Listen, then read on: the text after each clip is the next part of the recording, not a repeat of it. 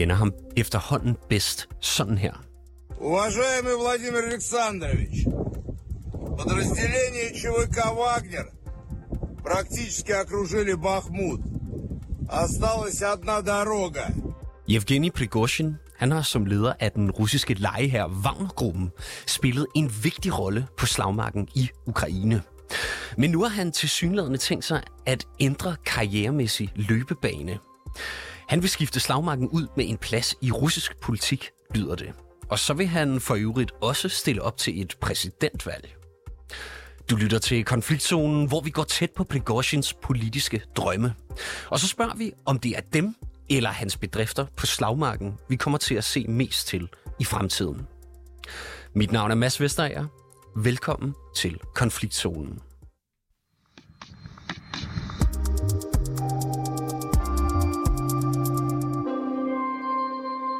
Claus Mathisen, velkommen til programmet. Tak skal du have. Du er lektor i russisk ved Forsvarsakademiet og tidligere forsvarsattaché i Ukraine. Og jeg har jo inviteret dig her ind i studiet, fordi vi sammen skal se nærmere på de ting, som Prigozhin han siger her, og ikke mindst, hvem han og Wagnergruppen de øh, er. Og først og fremmest, så lad os starte med at, øh, at snakke om, hvor sandsynligt det egentlig virker, at Prigozhin han skulle involvere sig i russisk politik.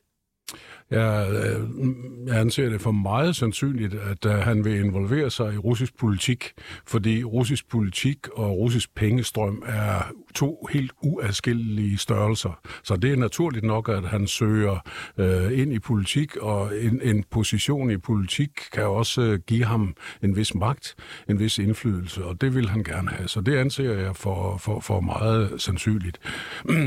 Om han øh, har mulighed for sådan at slå igennem som land landefader, som han til synlædende måske har en eller anden forestilling om, det er så lidt et andet spørgsmål.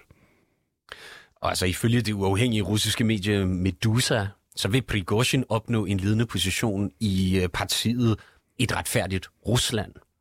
Hvorfor er det egentlig, han er interesseret i det? Jamen det er han, fordi han skal jo finde en platform, og der er ikke så mange forskellige partier, der har indflydelse i, i Rusland, eller der er sådan set kun et, der for alvor har indflydelse. Det er det, der hedder et, det forenede Rusland. Men det er jo magtens parti. Øh, det parti, som i en eller anden grad har stået for en måske lidt moderat kurs, og hvor Prigozhin gerne vil slå sig op på noget lidt mere hardcore, lidt mere hårdt slående, end det, som øh, forenede Rusland står for. Øh, så, så, så han har øh, benyttet, at han har et kendskab til det partis øh, leder, ham der hedder Mironov, til at øh, sådan ligesom møve sig lidt ind på det øh, så meget, så, så, så nogen i det parti er blevet betænkelige og har meldt sig ud af politiet, hvad er det nu, eller er det, er det parti, hvad er det nu for en linje, vi er ved at slå ind på.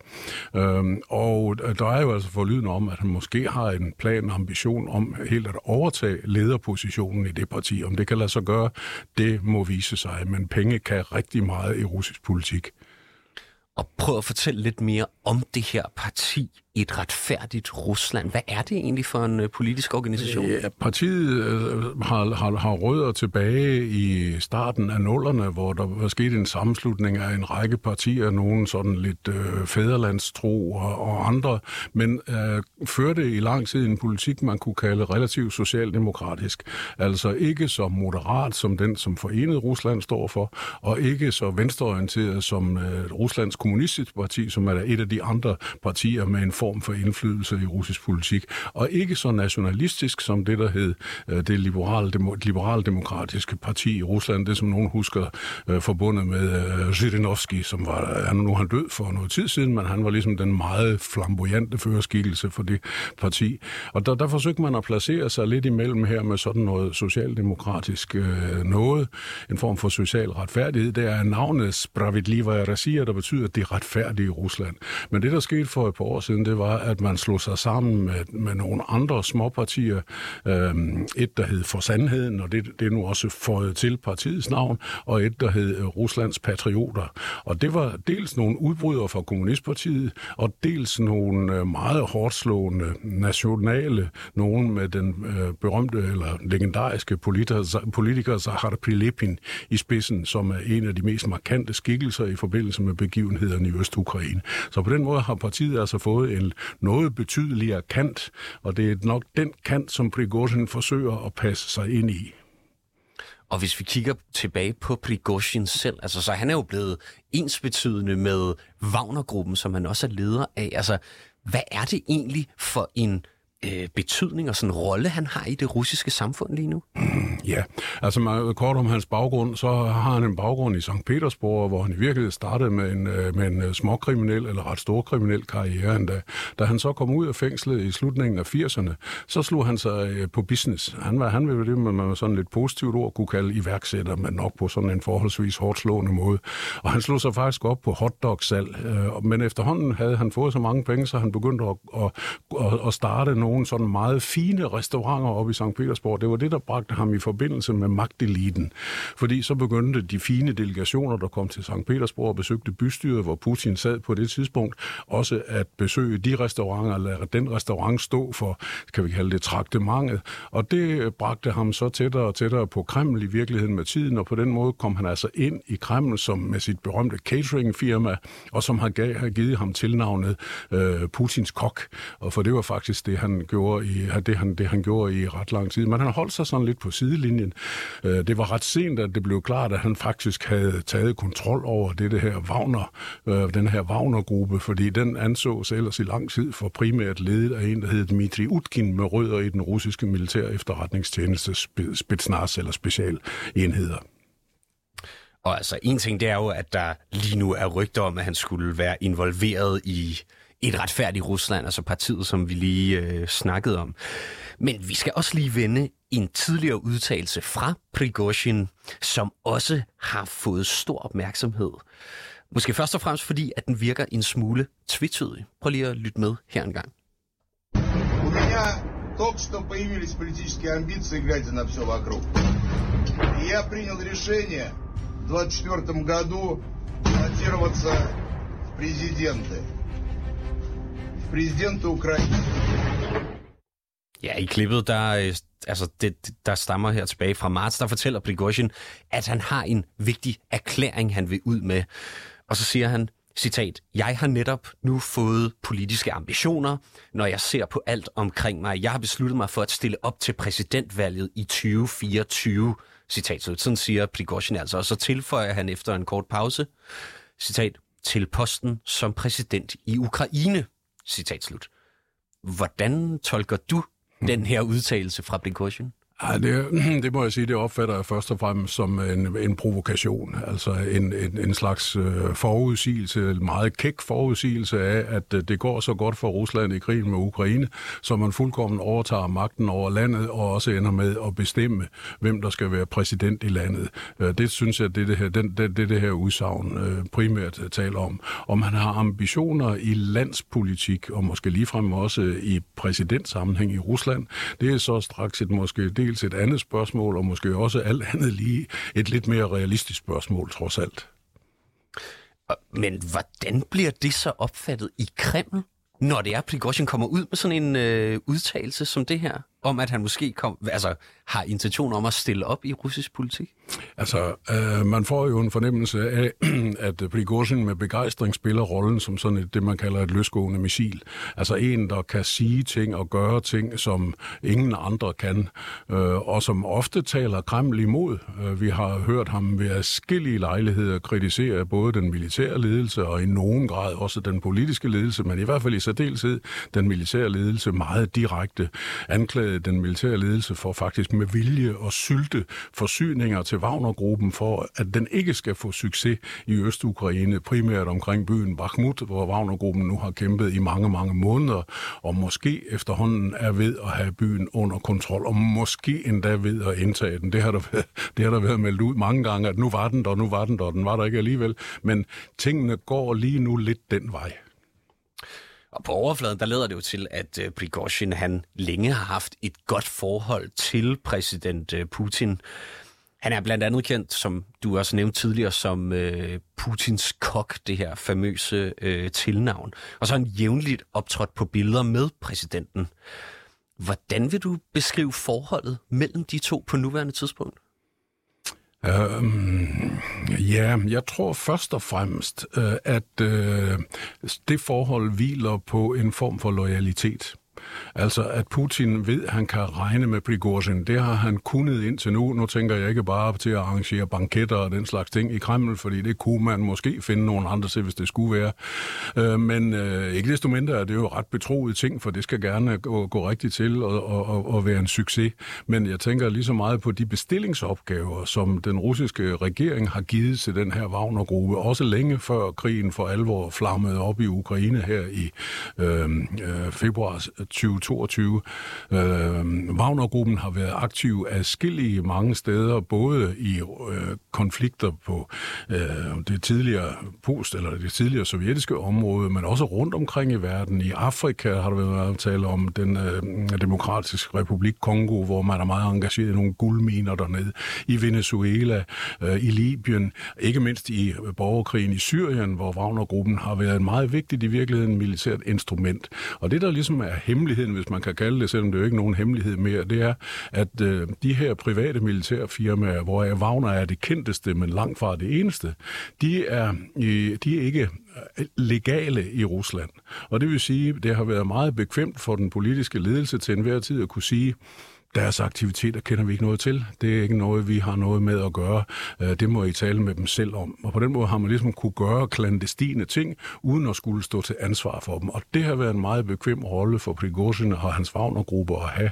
Og det er sådan set den rolle, de har udfyldt stort set lige ind til, jeg vil sige næsten lige ind til Ukrainekrigen, hvor de blev indsat sådan mere for alvor som en regulær kampenhed, og derfor også havde brug for mange flere soldater end til de her sådan lidt mere klandestine ting, og man begyndte så at rekruttere rundt omkring i landets fængsler.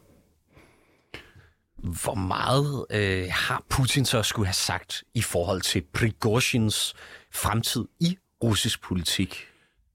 Ja, øh, det er jo så det gode spørgsmål. Hvis du spørger mig om det, vil jeg nok sige, at øh, hvis øh, Prigozhin for alvor udfordrer Putin, så får han det svært. Øhm, og jeg tror, noget af det, vi ser på overfladen, som skal øh, som få det til at se ud, som om der er en form for konflikt, en rivalisering, det er måske i virkeligheden relativt kontrolleret, relativt styret. Det er ikke sikkert, at det er helt sådan i virkelighedens verden, inde bag kulisserne. Men, men øh, en af de helt store forskelle, afgørende forskelle, hvis Prigozhin skulle forsøge at han er sagt, stille op til præsidentvalget i Rusland, øh, så vil det være, at modsat Putin, som igennem ja, godt to årtier har sikret sig en massiv folkelig opbakning, blandt andet ved at fjerne enhver form for alternativer og rivaler, øh, så har Prigozhin i hvert fald på nuværende tidspunkt ikke nogen særlig folkelig opbakning. Han prøver at få det ved at appellere til de her meget kaldte ultranationalistiske øh, kredse, som vidderligt er i Rusland og har stor indflydelse, fordi Rusland er i krig. Øh, men om det kan bære øh, ham frem til præsidentposten, det synes jeg straks er mere tvivlsomt. Og, øh, og en ting, det er jo vurderingen af, om det rent faktisk kan lade sig gøre, at Prigozhin han bliver øh, øh, politiker. Men selv hvis det ikke kan lade sig gøre, øh, hvad kan det så være udtryk for, når han øh, lufter sådanne idéer? Jamen, jeg tror, som jeg sagde til at begynde med, at det hænger sammen med en klar forståelse af, at hvis man i Rusland vil være tæt på pengestrømmene, så skal man være involveret i politik. Øh, og det er det, det handler om, øh, at prøve at få en plads øh, i det politiske system så tæt på magten som overhovedet muligt. Øh, Prigozhin forsøger faktisk øh, både at få sig en plads i St. Petersborgs kaldte regionale politik, for St. Petersborg er en selvstændig region i Rusland, det er en stor by med over 6-7 millioner indbyggere. og det er måske virkelig det, det drejer sig om i første omgang, fordi så kan man pludselig, hvis man har indflydelse på politik der, så kan man pludselig begynde at få byggetilladelser, du kan få tilladelser tilladelser til restauranter. Du kan gøre alt muligt, som kan øh, garantere, at din økonomi den ikke bare holder niveau, men den bliver konstant bedre og bedre og bedre. Om det næste ambitionsniveau så er landspolitikken og måske endda præsidentposten, det må tiden vise. Men der tror jeg som sagt, at han vil få betydelige vanskeligheder. Og en, en ting, jeg ikke synes, man helt kan udelukke, er, at måske promoverer han så meget bevidst for, at der skal være et alternativ, der er værre værre end Putin. Altså, det er jo sådan nogle valgteknologier, man ynder meget på de kanter der. Og, og, og, og det er jo ikke noget, jeg står og siger, at det er sådan, det er. Jeg siger bare, med, i betragtning af den profil, Prigozhin har, så kunne det godt være en ret bevidst kampagne, der i virkeligheden skal få Putin til at fremstå som det knap så slemme alternativ.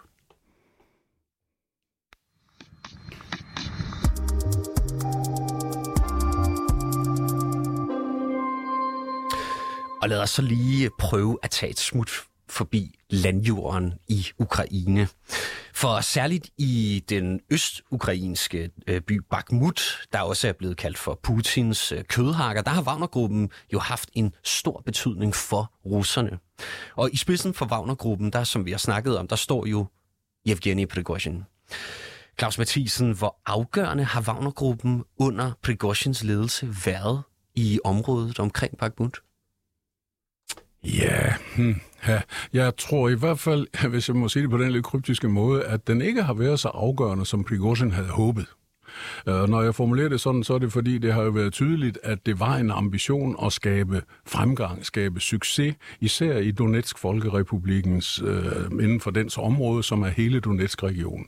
Og kendskærningen i dag er jo, at øh, russerne har besat måske godt og vel halvdelen af Donetsk-regionen, men mangler stadigvæk knap halvdelen, måske 40, måske 45 procent. Og der er ingen tvivl om, at for eksempel det, at russerne allerede i slutningen af maj indledte en større offensiv, det var, øh, tror jeg i hvert fald, ud fra et politisk pres, at nu skulle der ske noget, nu skulle der nogle resultater på bordet. Og den opgave har Prigozhin så tydeligvis meldt sig klar til at løse, men har altså ikke formået at løse den med så stor overbevisning, som han måske i virkeligheden selv havde håbet på, eller politikerne havde håbet på. Og derfor har han været tilbøjelig til ofte at fortælle, at nu er den der, nu er den der, nu er den der, fordi det, det ville jo se godt ud, hvis den var der. Men øh, det har den altså ikke været, selvom, som jeg sagde før, det går lidt i den gale retning for øjeblikket set fra et ukrainsk perspektiv. Ja, fordi øh, alligevel så optrådte Prigozhin jo lige pludselig her for, for nylig i en video, hvor han så, så påstår i hvert fald, at Wagnergruppen har indtaget op mod 80 procent af området ved Bakhmut. Øhm, hvordan er hans egen status egentlig blevet påvirket af krigen?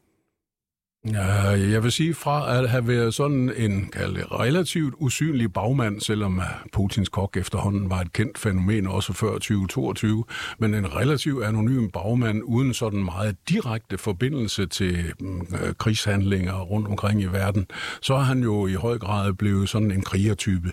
Altså vi ser ham næsten altid øh, i uniform, på de her videoklip, der lægges, og, og, og hvor han øh, taler om, øh, at øh, de her Wagner-folk, de gør et fremragende stykke arbejde, og hvis der er noget, der ikke lykkes for dem, så er det det øvrige militære systems skyld. Han har været, som jeg har sagt før, en ivrig kritiker af den, øh, af den russiske forsvarsminister Shoigu, af den russiske generalstabschef øh, Gerasimov. Ikke så direkte af Putin, men det hele smitter jo lidt af op efter, når man kritiserer sig ivrigt, som han gør. Og på den måde har han fået en anderledes profil, hvor han nu står lidt som sådan en patriotisk krigertype.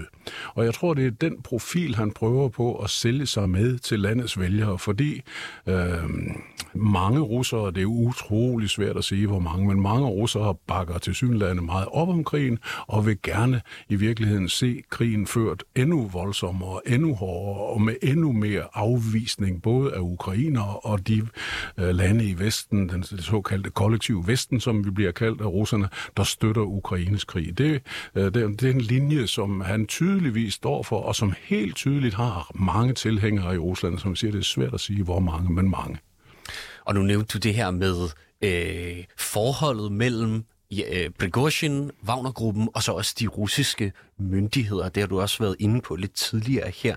Altså blandt andet så har, øh, så har øh, Prigozhin udtalt, at Moskva ikke støtter op om Wagnergruppen. Er der stadig store knaster egentlig mellem Kreml og Wagnergruppen? Jeg vil sige, at det var i hvert fald en periode, hvor det begyndte at ligne, at, øh, at, at det militære system øh, havde fået nok af Prigozhin, og synes, at øh, øh, han, han, var lige, han var blevet lige dygtig nok. Og man måske begyndte at, øh, sådan som jeg sagde, sylte ham lidt, og skubbe ham lidt til side i køen i forhold til forsyninger. Det har han i hvert fald selv for måneder siden udtalt, mens selvfølgelig det stadigvæk foregik i Bakhmut, for det stod på i månedsvis, hvor han sagde, at hvis ikke vi får nogle øh, flere 100 øh, mm granater til øh, vores øh, pansrede mandskabsvogne og infanterikampkøretøjer, så kan vi ikke løse den her opgave. Øh, og det var med tydelig adresse til øh, de, de militære forsyningslinjer, som han mente begyndte sådan ligesom at gå uden om Wagnergruppen. Og det har været egentlig det primære kritikpunkt Øh, som, som, som, og så selvfølgelig en promovering fra Prigozhins side af, at øh, når ellers Wagnergruppen får det, den skal bruge, så er der ikke noget, Wagnergruppen ikke kan udføre. Der er ikke øh, en, en sejr, som Wagnergruppen ikke kan vinde. Men hvorfor gjorde man egentlig det fra øh, øh, altså Forsvarsministeriets side? Og til det, der kunne jeg også godt tænke mig at spørge, har Putin egentlig råd til at miste Wagnergruppen helt i Ukraine? Øhm, jeg tror, man gjorde det, fordi øh, man, øh, man, man, man ville lige markere, at nu skulle Prigozhin altså heller ikke tro, øh, at han var øh, alt for meget. Det tror jeg var den ene årsag. Om man har råd til at miste Wagner-gruppen i Øst-Ukraine og dens indsats, det vil jeg nok efterhånden tvivle lidt på dels militært, hvor Wagnergruppen jo trods alt øh, har været en forholdsvis, øh, en forholdsvis tabsvillig, om ikke andet, styrke, øh, og dermed har den altså også kunne præstere visse resultater i nogle meget hårde og langvarige kampe. Jeg vil sige, at der, hvor det måske kunne knibe lidt, det er netop på grund af det, som jo virkelig er lidt udgangspunktet for hele vores øh, snak her, nemlig at Wagnergruppen har fået tilkæmpet sig en position.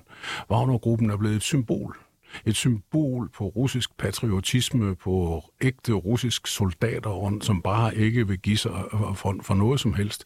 Og den værdi vil nok være svær for det russiske militær at undvære, sådan som krigen nu går for øjeblikket i Ukraine. Claus Mathisen, lektor i russisk ved Forsvarsakademiet og tidligere forsvarsattaché i Ukraine. Mange tak for din medvirken her. Selv tak. Selv tak.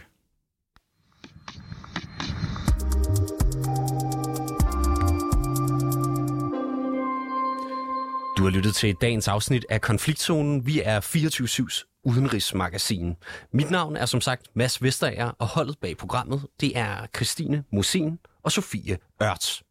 Produceren i regien, han hedder Oscar Chauffeur. Du kan lytte til programmet direkte mandag til torsdag fra 8 til 8.30, men du kan selvfølgelig også høre programmet som podcast. Tak fordi du lyttede med.